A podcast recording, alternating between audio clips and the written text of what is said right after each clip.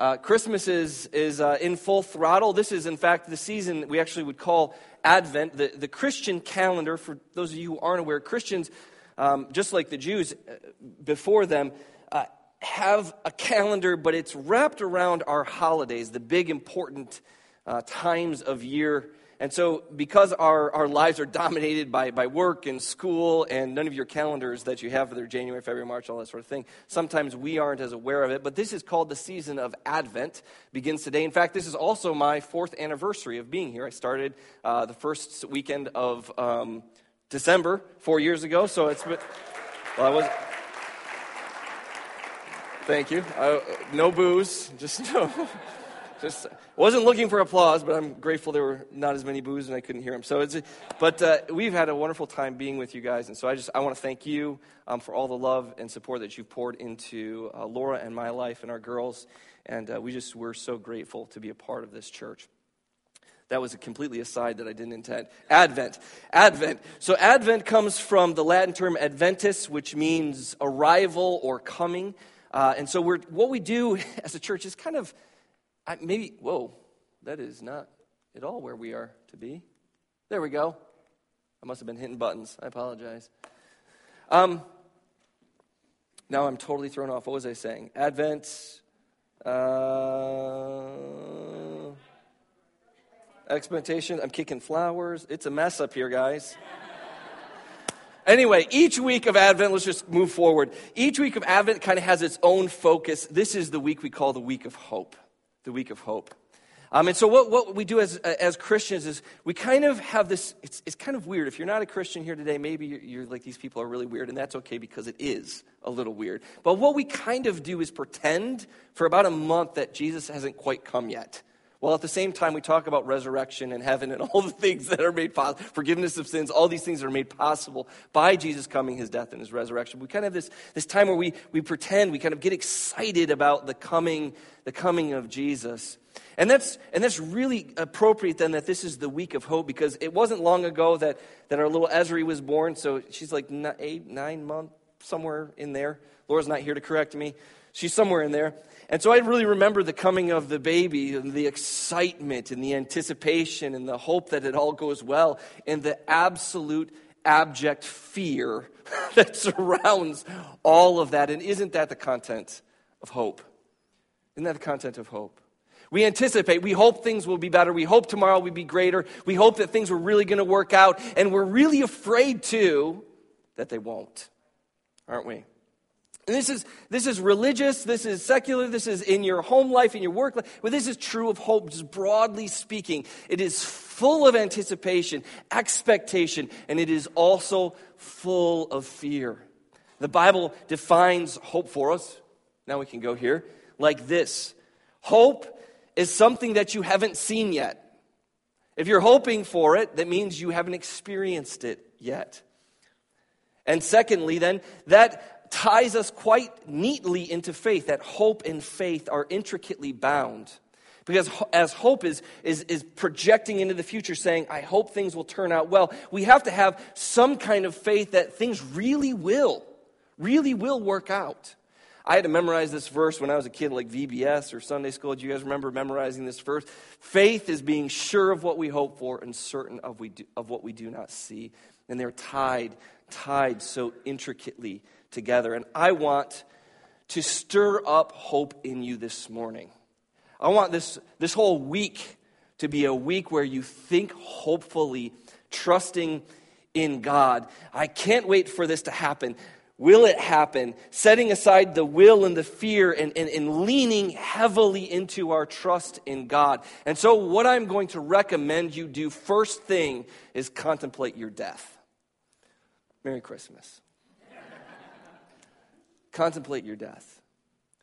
I've been reading a book by Thomas à Kempis. Kind of a Christian classic called The Imitation of Christ. And he has this, I found this to be very profound this week as I was thinking about hope and Christmas and, and of course, reading this book. And he says this He says, Very soon your life here will end. Consider then what might be in store for you elsewhere. Today we live, tomorrow we die, and we are quickly forgotten. Oh, the dullness and hardness of a heart which looks only to the present instead of preparing for what is to come. Now, I know that's deep and I know that's heavy and I know that almost doesn't feel Christmassy, but it's deeply Christmassy. Christmas is apocalyptic. Christmas is huge. Christmas is a message that says that God came to earth. That's immense. And I want to stir that up in you that you, you just, it, it, from that one small place, put yourself in the kind of hope that it takes to believe in God so deeply. And to think about our passing is so important because we are inundated with busyness and it's only going to get worse, right? How many of you guys have already been on the phone making plans? Anybody been to a store yet? It's bananas out there. Some of you saw on Facebook, I, I ventured to Target yesterday, which was a mistake. Just bad choices. But my wife wasn't here to stop me or accompany me, oddly enough. So, I mean, it's, it's going to get worse out there. And our lives are inundated with not just busyness, but with noise, isn't it? I'm, I'm standing outside of, of Emery's uh, school. Emery, my daughter, she's seven, and, and I'm waiting for her to come out. And I'm just standing there. I'm there for maybe 20 seconds. That might be generous. And I'm looking at the door. And so, what do I do? Get your phone out, right? Everyone else got their phone out. A moment of peace and quiet, but instead I, I have to fill that moment, don't I? Have, we, have to, we have to fill that moment with something. Our lives are inundated, our minds are inundated with screens and, and music and sound and busyness, and it's just all this noise, noise, noise, noise, and we just can't escape it. Which is sometimes how I feel. Thank you. Very nice. Minus 50 Jesus points for Gwen.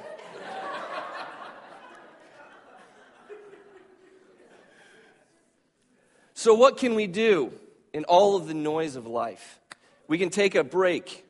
We can step back. And I want to encourage you today to think about that, to, to stop and to say, man, my time here is short. How can I make this season the most meaningful? How can I make this the most powerful? How can I make this important? And so, toward that end, I want us to look at a text of Scripture. If you've got your Bibles here today, find Luke chapter 2. If you didn't, that's all right. We've got Bibles in the pew in front of you. It's on page 856.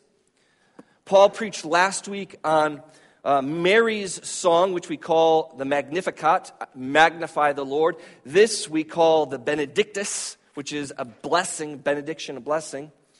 Uh, this is the song or prophecy, sometimes as we think of it, uh, of Zechariah. Zechariah is the father of John the Baptist, and he is a far less uh, well known figure, of course, than Mary and Joseph and baby Jesus, but he is important as a part of the Christmas story. If John the Baptist doesn't come, then the prophecies aren't fulfilled. He is tied in deeply with everything that is happening here. And I really love Zechariah's song here, his, his prophecy here, because it is rooted in a very real hope. So I'm going to read this whole text because it's gorgeous, and then we'll dive back into it, kind of look at a few points that we see here. So beginning with verse 68, so Luke chapter 2, verse 68, Zechariah says this Blessed be the Lord God of Israel, for he has visited and redeemed his people, and has raised up a horn of salvation for us in the house of his servant David, as he spoke by the mouth of his holy prophets from of old that we should be saved from our enemies, from the hand of all who hate us, to show the mercy promised to our fathers, and to remember his holy covenant, the oath that he swore to our father Abraham, to grant us that we, being delivered from the hand of our enemies, might serve him without fear, in holiness and in righteousness before him all our days. And you, child, speaking to John the Baptist, will be called a prophet of the Most High, for you will go before the Lord to prepare his way to give knowledge of salvation to his people and the forgiveness of their sins because of the tender mercies of God whereby the sunrise shall visit us from on high to give light to those who sit in darkness and in the shadow of death, and to guide our feet to peace. That's just a beautiful text, isn't it? It's riddled, riddled with hope. And so I want to dive into this, and I want you to see three pieces, three key pieces that, are, that tie this hope into our real lives and our real world. First, we see that this is rooted in the people of God. Notice that in verse 68 here, he says that the Lord has come to visit and to redeem his people. Throughout this whole thing, we have this, this sense of the peopleness of God. So often, the Christmas songs, we did it even this morning, not that I'm bashing our Christmas songs, I love them, but so often they drag us right away into the Nativity. The Gospels don't do that. You notice each one of the Gospels, each one of the four books that tell us about the life of Jesus Matthew, Mark, Luke, and John none of them begin with the Nativity. Matthew begins like this And Abraham begat Isaac, and Isaac begat Jacob, and Jacob begat Judah and his brothers, and on and on it goes. Tying it into the story that we have not, not here, but all the way back here when God first broke into the world and said, You will be my people, and I will be your God. Mark begins with a prophecy concerning, concerning, these are going to really get on my nerves.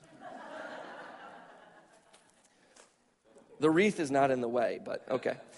Uh, concerning the coming of John the Baptist, he immediately gives us a prophecy out of the, the book of Isaiah uh, that we see here. And then Luke begins with a narrative of the coming of John the Baptist, of his miraculous birth, and then breaks into the, the miraculous birth of Jesus as well. And John, John rewinds us even further back, reminding us of Genesis 1 1 when he begins his gospel by saying of Jesus, In the beginning was the Word, and the Word was with God, and the Word was God. All of them call us back to remember that it didn't just start with Jesus, but is rather the continuation of God moving and working through all of human history to redeem a people for himself. Have you ever been picked for anything? Like, like somebody picks you for the team or picks you for the task, or maybe the person next to you who is prettier and smarter than you picked you for a partner how great is it to be chosen? How great is it for somebody to say, I want you. I think you've got the thing that I need. I want you. This is what God is doing today for you. He is calling to you, saying, I want you. I've wanted people all the way through this whole long list, this whole book of, of human history, and I, I want you. You can be a part of something larger and bigger than you, but including you as well as an intricate piece. Don't we all want to be a part of something bigger? Something that matters, something that is cosmic, something that is huge. There is nothing bigger than being a part of the people of God who will dwell in the kingdom of God, whom you can have an intricate role in. God has promised then to choose a people and to vindicate a people. That's the content of our hope. Our hope is that God will say one day, Look, here's my people. That he will raise and resurrect and redeem and save and, and put into place all of the things, all the things that we see in Jesus will finally come to us if we keep the path and we hold firm to our confession of faith. What we see tied into this, then, this prophecy that Zechariah is talking about, is not just peoplehood, but also a promise. We see that in verse 70. The, the promise is spoken by the mouth of the, the prophets of old that we should be delivered from our hand of our en- enemies and those who hate us. In verse 72, uh, again, the mercy that's promised to our fathers to remember the covenant. Remember, that, remember the covenant. That's a, that's a promise that he swore to our father. That's a promise, Abraham, to grant us and to deliver us from our enemies.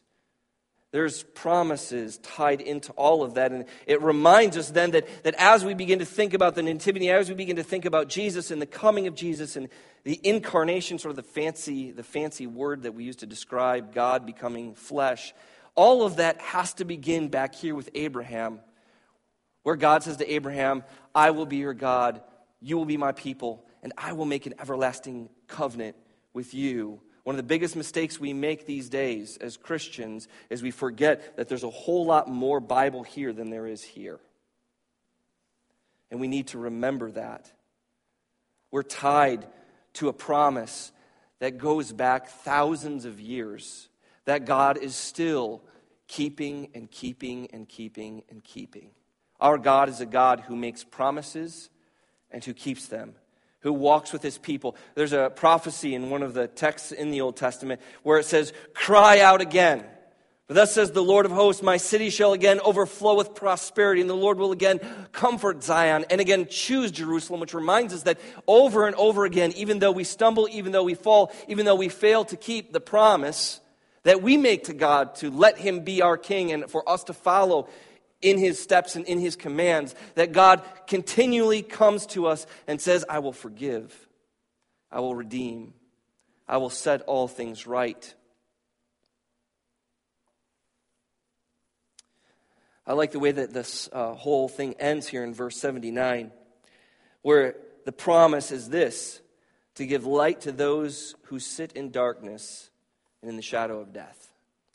Now, th- this has very real world meaning for our brothers and sisters uh, who live in Pakistan or who live in Africa under some of the dictators there, or who live in China, which has just started to crack down more fiercely, if you didn't think they were already cracking down hard enough, cracking down more fiercely on the Christians that are They are underneath the real heel of an enemy who wants their blood. Most of us aren't in that situation. At least I hope not.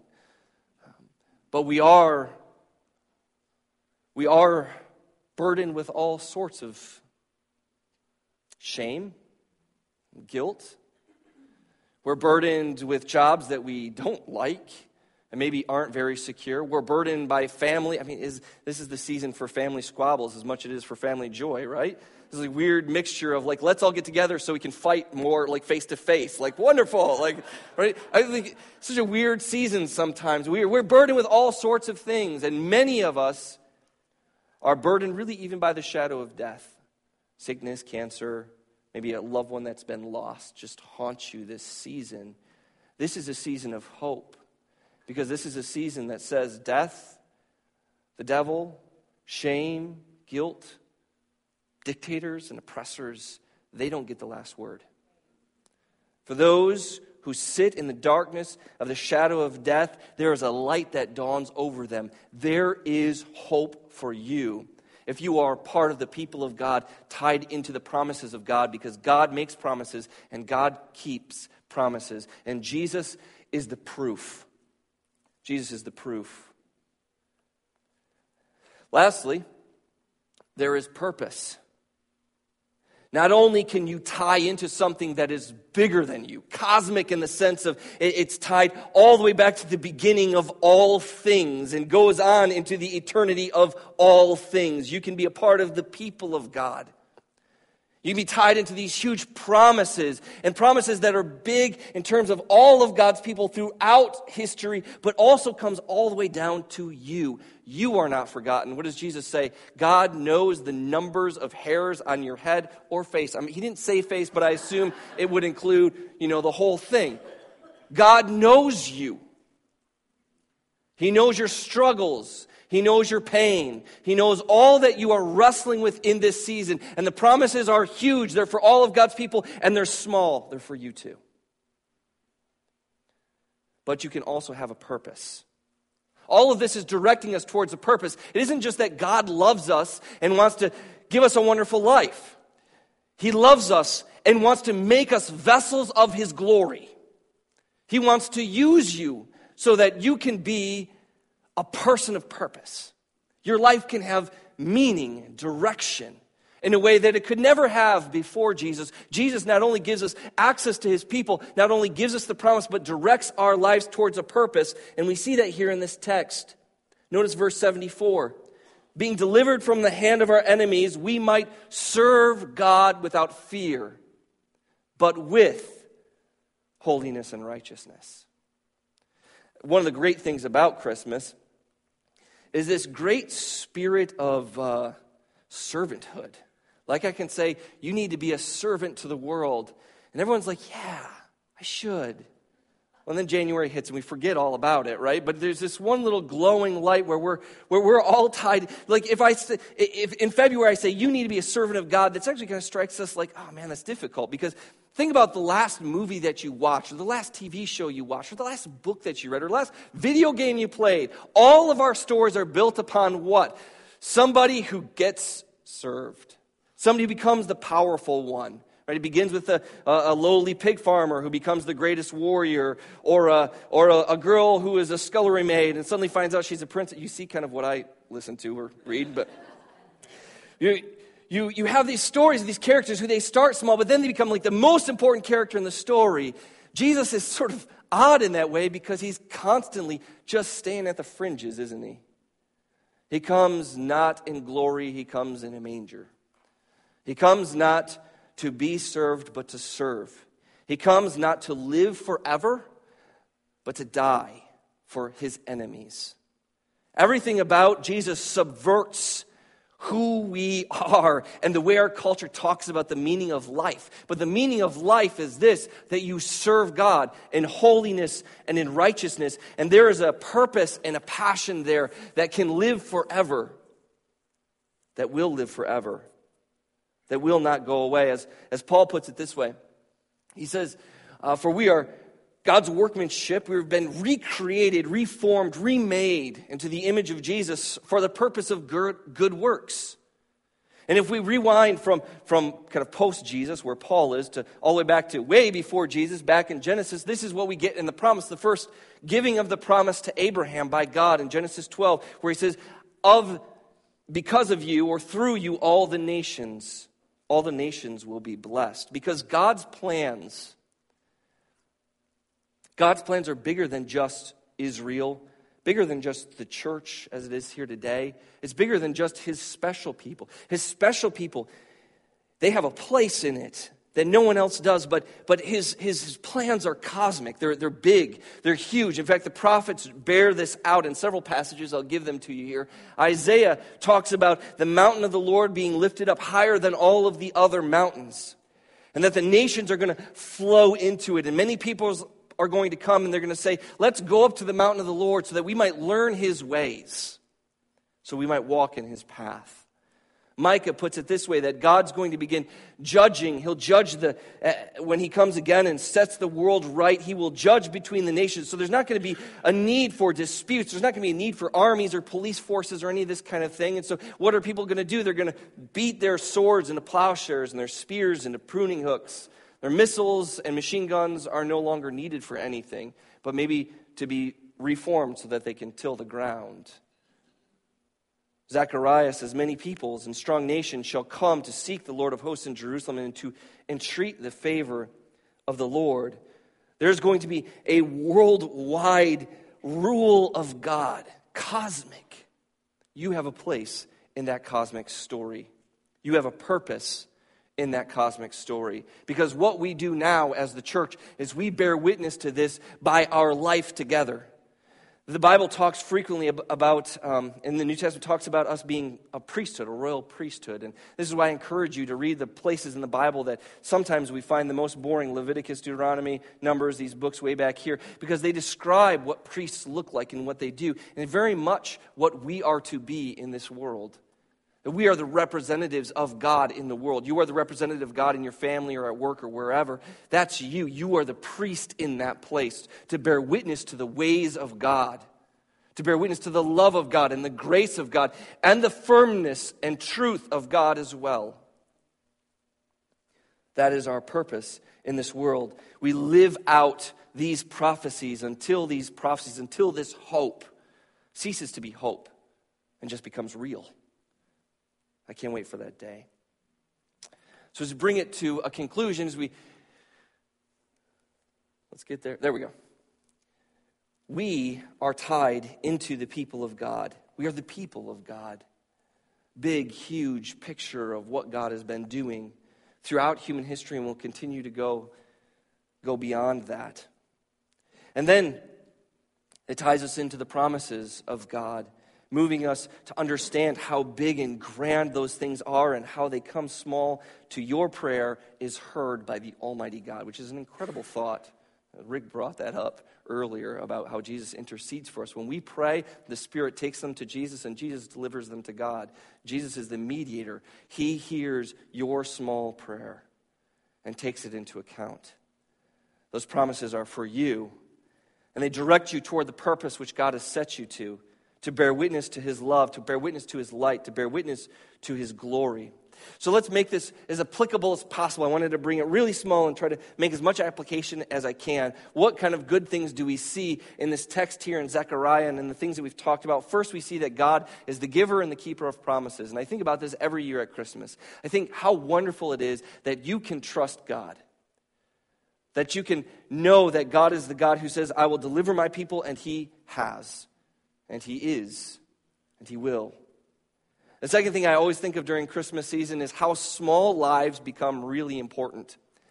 I have to imagine, even though Mary went through all of the stuff that she went through, when she was changing Jesus' diaper at 2 in the morning, she was wondering Is this matter? Does this matter? God redeems the things that seem small and insignificant in our lives. Those small conversations, those small little witnessing moments that you've got, that small little money you throw into the offering or into the missions or, or into whatever else you're tied into. Those small moments where you say a kind word or do a kind thing or draw your family together to, to grab a hold of this, this little book and read scripture and pray together. Those small things that seem insignificant, God can take those things and make them huge. And guess what? You'll never know it. You'll never know it. But one day, looking back upon it, we will see how God has used us to bless so many more lives than we ever had any idea. Because God takes those small lives that we lead and He makes them meaningful. He gives them purpose. And so there's great hope. There's great hope in the job that you go to tomorrow morning that you don't really want to go to tomorrow morning. There's hope there. There's hope at 2 in the morning when Laura brings the baby back. They're away this weekend, and so I have slept. Ezri made it four hours last week one night. So, anyway, I'm looking forward to them coming back. three, I really am. Three. It shows us the long arm of God's love. I love, the, the, I love diving into the Old Testament because I love that I am a part of something that is so much more immense than I am. And it shows me how God has, through centuries and centuries and centuries, brought his people through to today. And if God has, has done so much with all of his people, bringing them here today to the point where you and I are sitting here conversing and thinking about Scripture, we're thinking about this story. As a, a very famous theologian put it, there are no Hittites in New York, but you'll find a few Jews, right? God's faithfulness is true. Proof is here this morning as you and I sit and discuss His Word. And it tells me that if I'm a part of something this large, this grand, it won't be lost. And I can invest my life in it, and I can invest my hope in it, and I can know that that hope is secure. That faith that I put in the thing that I can't see, it's secure. That hope that I put in the Son of God will not let me down. This morning, as we come to a conclusion, I just want to end with this wonderful, wonderful little prophecy from Matthew chapter 4. This is actually after, as Jesus begins his ministry, this is where Matthew plugs it in, but I'm going to pull it a little further back and say, the land of Zebulun and the land of Naphtali, these are lands that are tied into, uh, into the Jewish homeland. The way beyond the Jordan, Galilee of the Gentiles, that's you and me, everybody who's not a Jew. So to the Jews and to the Gentiles, to those people who, who have the historic genetic tie to Abraham, and to those of us today, most of us here who do not, because we're some sort of European mix. To the people who are dwelling in darkness, we have seen a great light. For those who dwell in the region of the shadow of death, a light has dawned. And that light is Jesus. I pray that as you begin this Christmas season, you will direct your life toward God in a new and living way. I would encourage you to, again, grab a hold of that Advent booklet and spend some extra time with your family in prayer and in scripture reading. I want to offer an invitation at this time, too. If, if you, um, I know this is a tough time for a lot of folks. And so if you just need some prayer, like if you need to meet Jesus for the first time, if you need to accept his lordship, if you need to restart, we invite you to come forward. But even if you just need somebody to pray with you because things are not going well, we invite you to come forward. We have our elders down here. They would like to meet with you, to pray with you, and to walk with you as we together follow this, this path of the living God. Let's stand and sing praises to our God one last time before we're dismissed.